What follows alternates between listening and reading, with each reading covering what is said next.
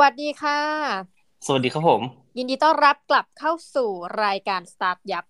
เพราะสตาร์ทอัพไม่มีคำว่าเรียบ ในรอบสัปดาห์นี้นะจ๊ะ ทุกท่านยังอยู่ด้วยกันกับพี่โสภณ โสภณ ศุภมั่งมี แห่ง aomMONEY และน้องหมีจาก Infinity Podcast จ้า สวัสดีครับแหมต้องบอกว่า จริงๆอะสัปดาห์นี้พี่โสภณจะมา spoil ใช่ไหมเรื่อง TEDx spoil เลยอะใช่ไหมหรือเปล่าหรือว่าจะแบบเกินนิดๆหน่อยๆว่าไปพูดมาเป็นไงมั่ง อ๋อพูดมาแล้วจบแล้วพอละ โอเค ช่างมันเนาะช่างมันนะคะ มันเป็นเรื่องในอดีตแหละ อืมแล้วบอกว่า เฮ้ยในส่วนตัวนะ รู้สึกว่าแบบมีความท้าทายอยู่ตลอดเวลาในชีวิตนะทำไปเล่นทุกท่านอันนี้แบบแอบเมาส์พี่โสพลต่อหน้าและรับหลังพี่โสพลก็คือว่า วันนั้นน่ะเห็นพี่โสพลเขียนเขามีบล็อกนะคะ ใครสนใจก็ไปตามได้โสพลบล็อกใช่ไหมคะ เออ ก็ใช่เขียนใช่ไหมว่าแบบ เอ้ยมันมี มาสโตนอะไรแล้วที่ตัวเองอะแบบทำได้แล้วเขาก็ติ๊กถูก แต่ว่าไม่แน่ใจนี่ต้องมาถาม เพราะว่าเห็นติ๊กอันหนึ่งว่าเออสุดท้ายคือได้พูดเท็ดทอกแล้วอะไรเงี้ยก็เลยไม่แน่ใจว่าเนี้ยมันเป็นเหมือนไม่รู้เราไม่ควรจะเรียกความฝันนะมันเป็นความอันหนึ่งไปพี่ที่รู้สึกว่าเออต้องต้องทำสักครั้งในชีวิตอะไรเงี้ยมันก็คงเหมือนคล้ายๆเป็นบั c เก็ตลิสต์นะครับว่าอ่าสิ่งที่อยากจะทำในชีวิตมีอะไรบ้างอะไรเงี้ยอืมแล้วก็เท็ดทอ k ก็คือเป็น เขาเรียกว่าเป็น inspiration อันหนึ่งในชีวิตเนาะคือแบบเวลาเราดูเท็ดทอ k เวลาเราดูคนอื่นพูดอะไรเงี้ยเราก็จะรู้สึกว่าผมแม่งแบบแม่งพูดเก่งจังเลยเว้ยอืมทำไมทำไมเขาถึงเก่งขนาดนี้วะอารมณ์เหมือน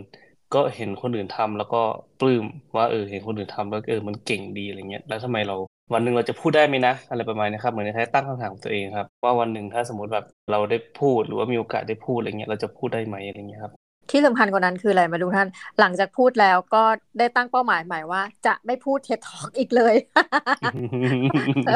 เพราะว่าจบแล้ว ใช่ คือจบแล้วไง เรารู้สึกว่าเราได้ประสบการณ์ละ อาจจะคือต้องบอกว่าการพูดอาจจะไม่ใช่สิ่งที่ผมรู้สึกว่าตัวเองทำได้ดีมากขนาดนั้นละกันครับ แต่ว่าคือเราอยากจะทำเพราะว่าเราอยากจะรู้ว่าประสบการณ์มันเป็นยังไง ถามว่า ต่อไปถ้ามีโอกาสได้ทำแล้วทำได้ดี แล้วมีโอกาสได้ทำแล้วมีความท้าทายมากกว่านี้ จะทำไหมก็ไม่แน่นะน้องหมีอ่าก็อาจจะทำเออใช่ เพราะว่า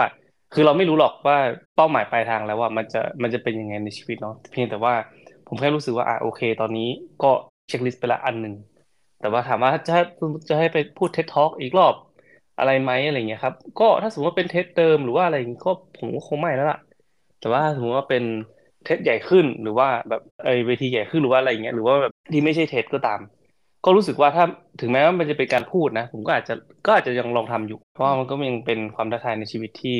ผมก็พยายามที่จะเอาชนะมาโดยตลอดเพราะการขึ้นพูดบนเวทีการพูดต่อหน้าสาธารณชนอะไรเงี้ย public speaking เป็นสิ่งที่ผมรู้สึกว่าตัวเองแบบอ่อนด้อยมากในชีวิตนะครับเอาละทุกท่านแต่ก็ผ่านมาแล้วนะคะ แต่ก็ผ่านมาแล้วครับ เออ ถือว่าซ้อมมาสามเดือนพูดสิบห้านาทีครับ เร็วมาก คือเวลาผ่านไปเร็วมากแต่อันนี้มีอันหนึ่งนะที่แบบจะเมนกับพี่โสพลตลกมากคือว่า เออมีหน้าพอพี่พูดไงว่าแบบมันซ้อมบ่อยจนกระทั่งรู้สึกว่าแบบเนาะใด ๆ ปรากฏว่าเราก็เคยไปชวนคนอื่น มาขึ้นเวทีนี้ไหมแล้วเขาบอกว่าอ๋อแบบคล้ายๆผมเคยขึ้นแล้วครับ เมื่อปีนี้เออปีนี้แบบให้โอกาสคนอื่น หรือจริงๆก็นึกในใจเอ๊ะหรือจริง ๆ พี่เขาคือขี้เกียจซ้อม พี่เขาเออขี้เกียจซ้อมอาจจะเป็นไปได้นะคือเอาแซวเรารู้อยู่เรารู้อยู่แล้วแหละเพราะว่ามันมันพลังงานใช้พลังงานเยอะมาก ครับแต่ว่าต้องปรบมือให้น้องๆทีมงาน ทุกคนที่ทำงานแล้วก็ทำให้เท็ดทอ k ครั้งเนี้ยเกิดขึ้นได้เนาะเพราะว่าผมเป็นงานที่ไม่ใช่จัดง่ายๆอะเอาคนมาทำงานด้วยกันสี่สิบห้าสิบคนอะไรเงี้ยครับ ซึ่งหลังม่านเราก็ไม่รู้ว่าต้องทำงานกันเยอะขนาดไหนเนาะแล้วก็คนพูดอีกไม่รู้เป็นสิบชีวิต กว่าคุยกับเขากว่าจะคิวเรตประเด็นกว่าจะ ตัดทำสคริปต์ทำนู่นทำนี่หลายอย่างอะคือก็ต้องปรบมือแหละ คือน้องๆยังเป็นเด็กมหาลัยอยู่เลย แล้วก็ทำได้ดีขนาดเนี้ยครับ ถือว่าแบบเก่งเก่งมากครับผม อะอืมฮึโอเคผ่านไปค่ะ สัปดาห์นี้เราจะมาพูดคุยเรื่องอะไรกันคะพี่โสพลสัปดาห์นี้นะครับ เราจะมาพูดคุยถึงสตาร์ทอัพอันหนึ่งครับ เกี่ยวกับน้ำดื่ม ฟังดูน่าเบื่อเนาะคือแต่กำว่ากำลังบอกว่าน้ำดื่มเนี่ยมันจะสามารถทำเป็นสตาร์ทอัพและให้มันดูตื่นเต้นได้ยังไง ตื่นเต้นได้ยังไงใช่ไหมอืมโอเคนั่นแหละผมก็รู้สึกว่า มันจะมันจะตื่นเต้นได้ยังไงนะน้ำดื่มมันเป็นธุรกิจที่น่าเบื่อมากเลยนะแค่น้ำใช่ปะแต่ว่าน้ำดื่มบรรจุกระป๋องอืมน้องหมีอ่าวันเนี้ยอันนี้คือเอ่อแบรนด์ที่ชื่อว่า Liquid Death เนาะ Liquid ที่แปลว่าของเหลวนะ Death ที่แปลว่าความตาย โอ้โห Liquid Death โอ้โหแต่เป็นแบรนด์น้ำดื่มนะค่ะแต่ว่าไอเดียเนี่ย มันเจ๋งมากแล้วก็ตอนนี้มีมูลค่าอยู่ประมาณสองหมื่นสี่พันล้านบาท นะครับ อายุประมาณแค่สามปี เกิดปีสองพันสิบเก้าสามปีสองพันยี่สิบยี่สิบเอ็ดยี่สิบสองสามปีเอ่อตอนนี้มีมูลค่าสองหมื่นสี่พันล้านนะครับ แล้วก็โพสต์ขายนะบน Facebook โดยที่ยังไม่มีของขายด้วยซ้ำอืม แล้วก็ได้เงินลงทุน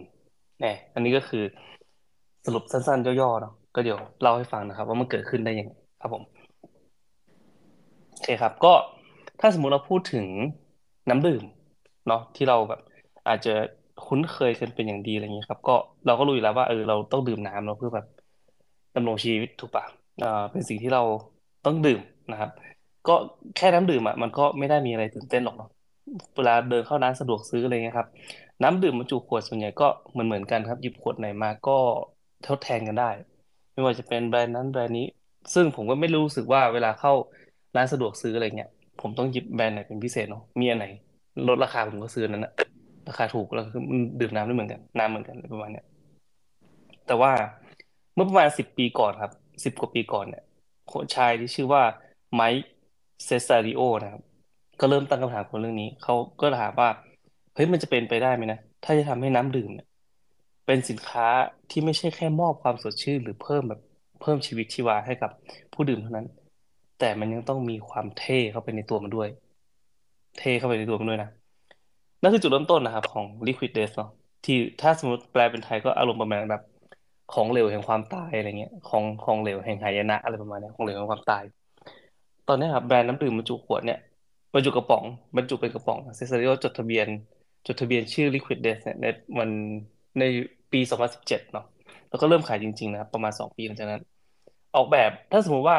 ใครมีมือถืออยู่ในเวลานี้นะ ฟังพอดแคสต์อยู่เนาะก็ลอง search ดูได้นะครับ Liquid Death การออกแบบของกระป๋องเนี่ย มันจะเหมือนคล้ายๆกับคราฟต์เบียร์น้องหมีลองนึกภาพของพวก Energy Drink อะครับ ที่เป็นแบบ Monster อะไรเงี้ย Monster Drink หรือว่าอะไรเงี้ยที่มันแบบใช้ตัวหนังสือแบบล็อกๆหน่อยอะมีภาพหัวกะโหลกนะครับ อยู่ตั้งหน้าหน้ากระป๋อง ตัวหนังสือก็ให้อารมณ์เหมือนคล้ายๆแบบปกเพลงแบบเพลงร็อกนะเอ่อถ้าถ้ามองอย่างภาพลักษณ์ภาพลักษณ์ภายนอกเนี่ยอะ เราอาจจะไม่รู้เลยว่ามันคือน้ำดื่มนะครับสำหรับดับกระหายธรรมดานี่แหละ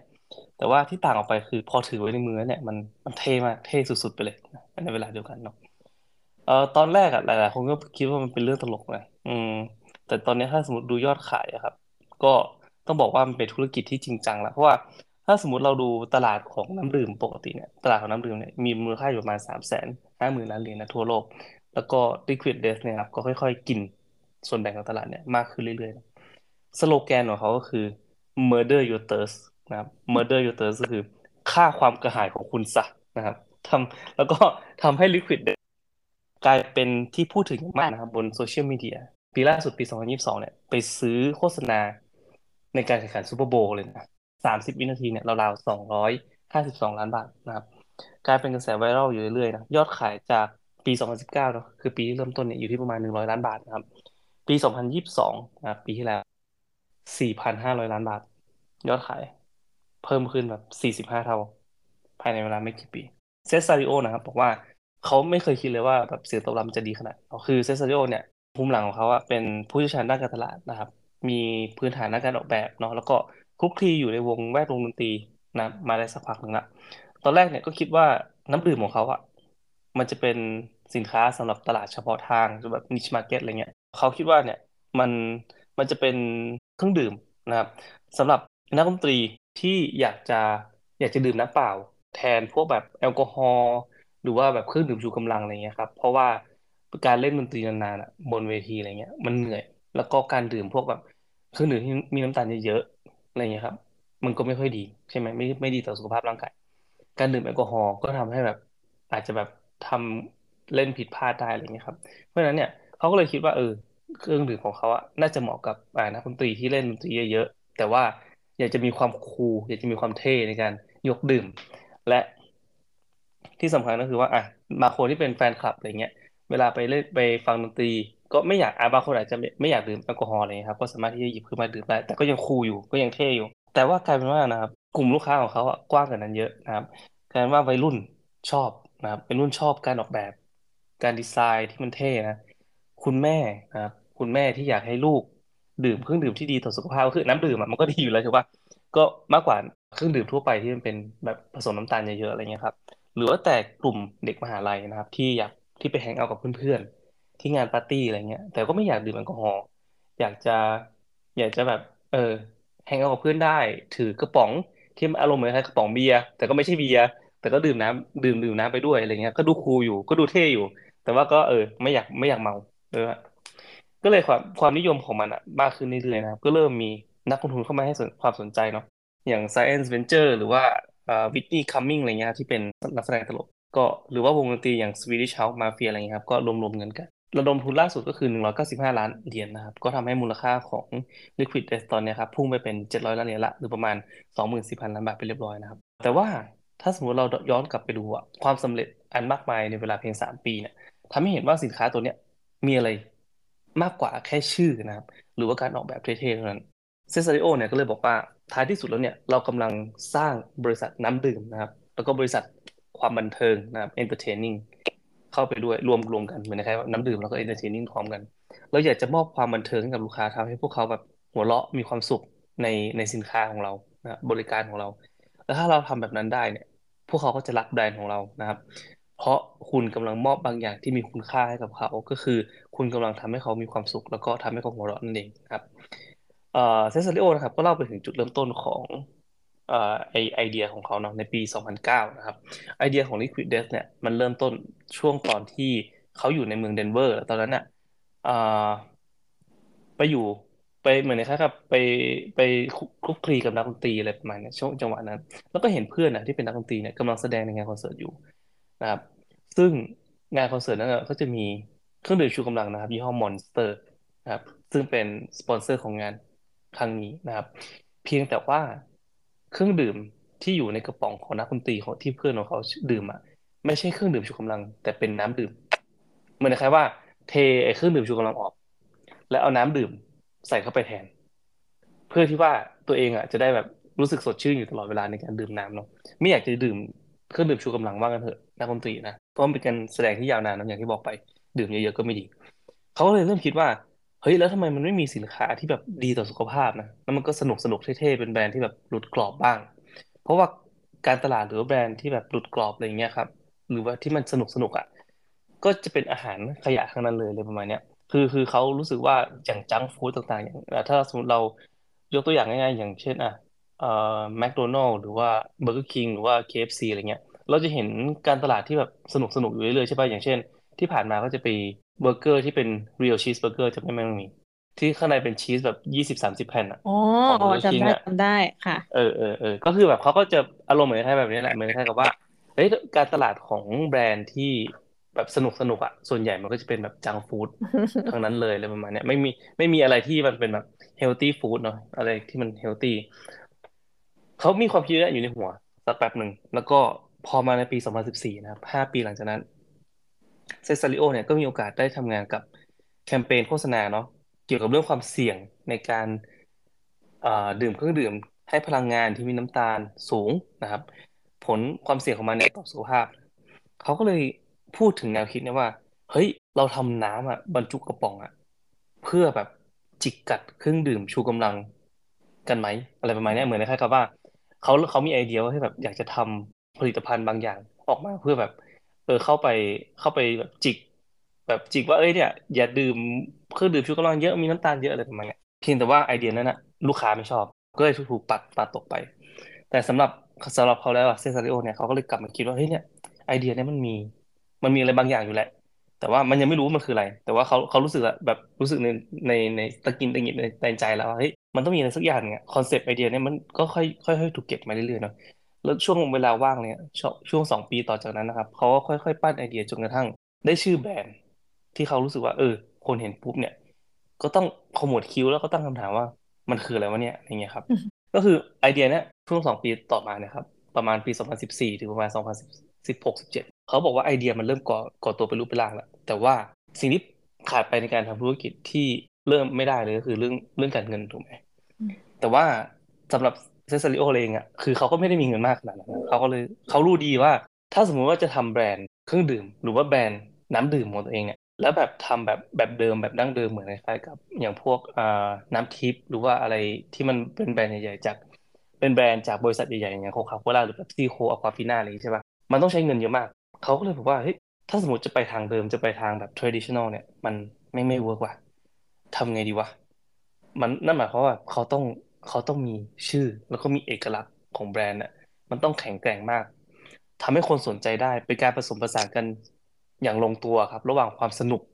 ความเจ๋งความเท่จดจำได้ง่าย เวลาคนไปแชร์บนโซเชียลมีเดียแล้วเนี่ยคนจะพูดถึงมากขึ้น คือเขาต้องเขาบอกว่าสิ่งที่เขามีอย่างเดียวก็คือแบบไอเดีย แล้วต้องทำให้มันแบบคนอื่นอะพูดถึงแบบปากต่อปากให้ได้แบบใช้แบบโซเชียลมีเดียให้เป็นประโยชน์ให้ได้ เขาบอกว่าช่วงเวลานั้นนะเขาบอกว่าหนทางเดียวที่แบรนด์จะอยู่รอดได้ก็คือตัวผลิตภัณฑ์จริงๆ ต้องน่าสนใจแบบน่าเหลือเชื่อเลย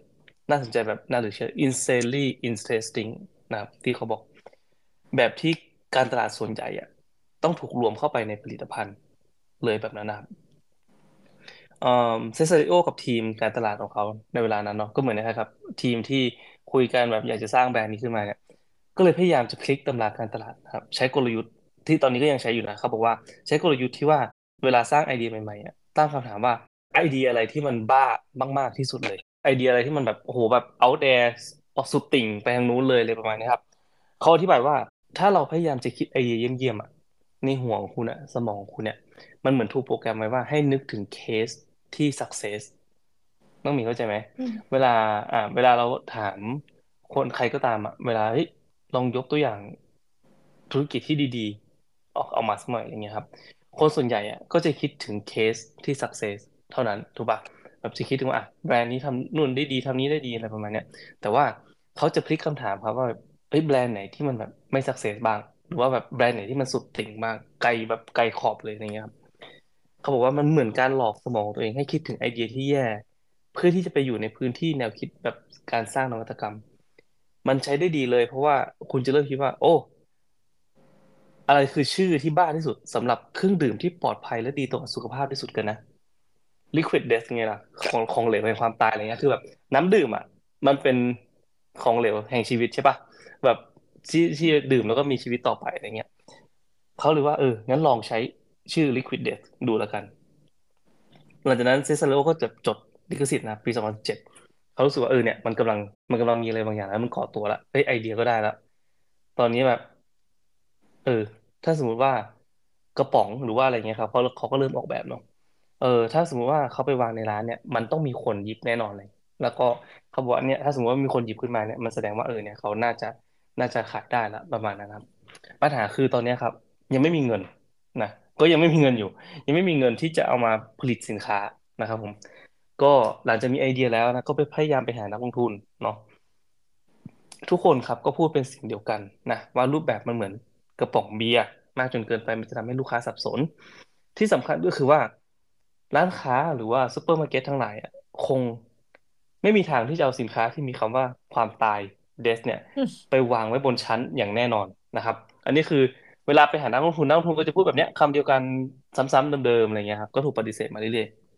ๆแต่คำปฏิเสธเหล่านั้นนะก็ไม่ได้ไม่ได้ทำให้เซซาริโอเนี่ยหยุดเชื่อในสิ่งที่ตัวเองทำนะ ไม่ได้หยุดเชื่อในแบรนด์ที่เขาสร้างขึ้นมา Liquid Death เนี่ย มันต้องขายได้สิ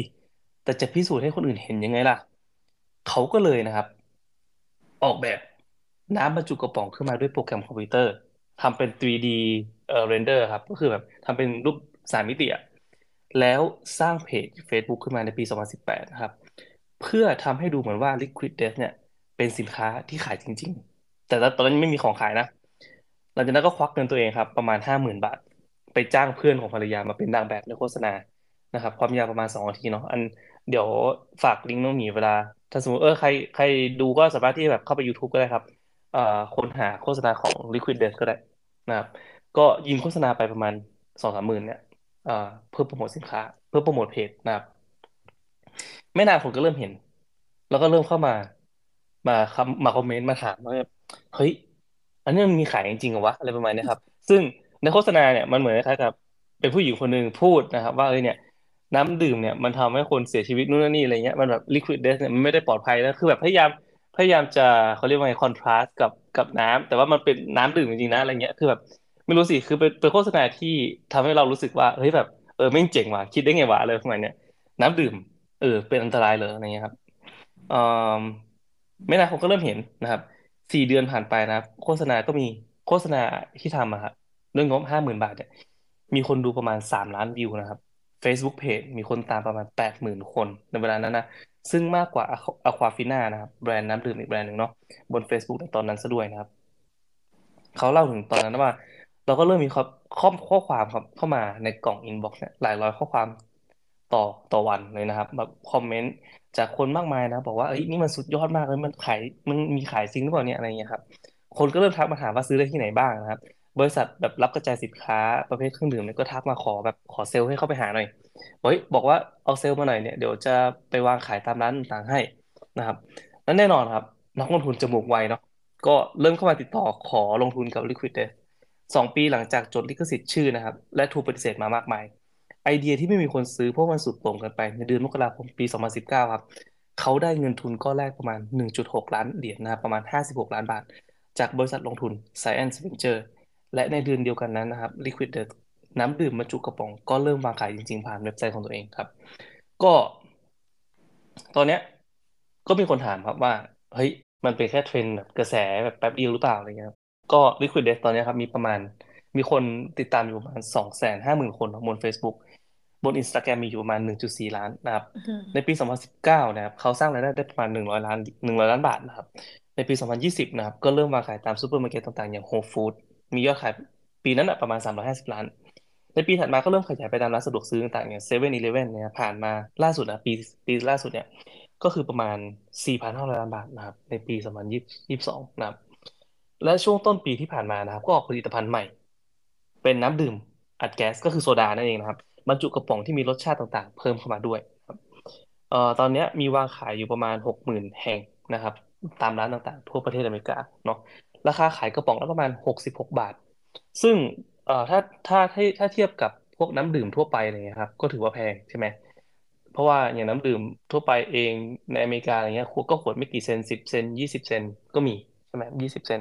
ห้าบาทสิบบาทยี่สิบาทว่ากันไปแต่ว่าถ้าสมมติว่าเราไปเทียบกับมันมันจะเทียบกับน้ำดื่มธรรมดาไม่ได้เพราะว่ามันจะเป็นการขายแบบดีไซน์ต่างๆด้วยนะมันต้องไปเทียบกับพวกแบรนด์น้ำดื่มแบบพรีเมียมหน่อยก็คือแบบเอเวียนหรือว่าแบบ ฟิจิอะไรเงี้ยครับก็ก็อารมณ์ประมาณนั้นก็คือขวดประมาณนี้แหละราคาห้าสิบหกสิบาท แล้วก็ขายดีนะครับ เป็นเครื่องดื่มเอ่อในในหมวดน้ำดื่มบนในเว็บไซต์ Amazon เนี่ยขายดีเป็นอันดับหนึ่งนะครับ แล้วก็ขายดีเป็นอันดับสองในหมวดโซดานะครับ ถือว่าได้รับประสบความสำเร็จมากๆแล้วนะครับผมเซซาริโอนะครับ บอกว่าในปี2023เนี่ยรายได้น่าจะเพิ่มจากปีที่แล้วเนี่ยประมาณสองเท่าเนาะตัวเลขที่คาดการณ์ก็คือประมาณ9,100ล้านล้านบาทนะครับ ลายคนก็สงสัยว่าแล้วบริษัทอื่นๆนะไม่ทำหรออย่างเช่นแบบโคคาโคล่าหรือว่าแบบเป๊ปซี่อะไรไม่ลอกการบ้านใช่ไหมไปทำน้ำดื่มบรรจุกระป๋องบ้างใช่ไหมถูกป่ะมันก็ทำได้ใช่ไหมเขาก็เลยบอกว่ามันก็ทำได้แหละ หลายๆคนก็อาจจะลองอาจจะเคยคิดอยากจะทำอะไรเงี้ยเขาบอกว่าเออการการทำมาขายอะมันไม่ได้มันไม่ได้ยากเพียงแต่ว่า ต้องถามต่อครับว่า เอ้ย มันจะทำให้การตลาดอะ เข้าไปฝังอยู่ในตัวแบรนด์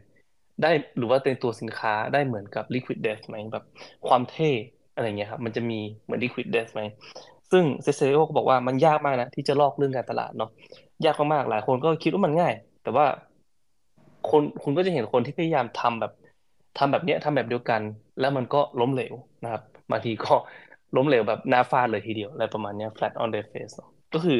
นี่คือเรื่องราวของ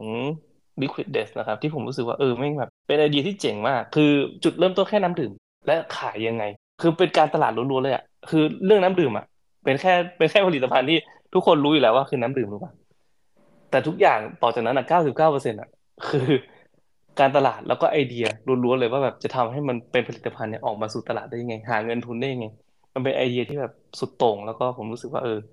มันมันเจ๋งมากนะผมในการที่แบบลองทดลอง MVP เขาเรียกว่า MVP เนาะ ในการโพสต์ขายบน Facebook โดยที่ไม่ไม่มีผลิตภัณฑ์จริง ๆ ด้วยซ้ำอะไรประมาณเนี้ยครับเพื่อทดสอบตลาดว่าตลาดเป็นยังไงนะครับอันนี้คือเรื่องราวของ Liquid Death ครับอืมนะคะตั้งแต่ฟังมาเนี่ย อันนี้เป็นน่าจะเป็นบริษัทที่สองบริษัทแรกที่แบบกรีดกราดก็คือเพชรร็อกถ้าทุกท่านเป็นแฟนคลับรายการนี้จำได้คือไอหินที่ว่ามันคือหินจริงๆอะแต่เราเอาไปทำว่าอุ้ยตายลูกเป็นลูกของเราเป็นสัตว์เลี้ยงคือพอกันเลยว่า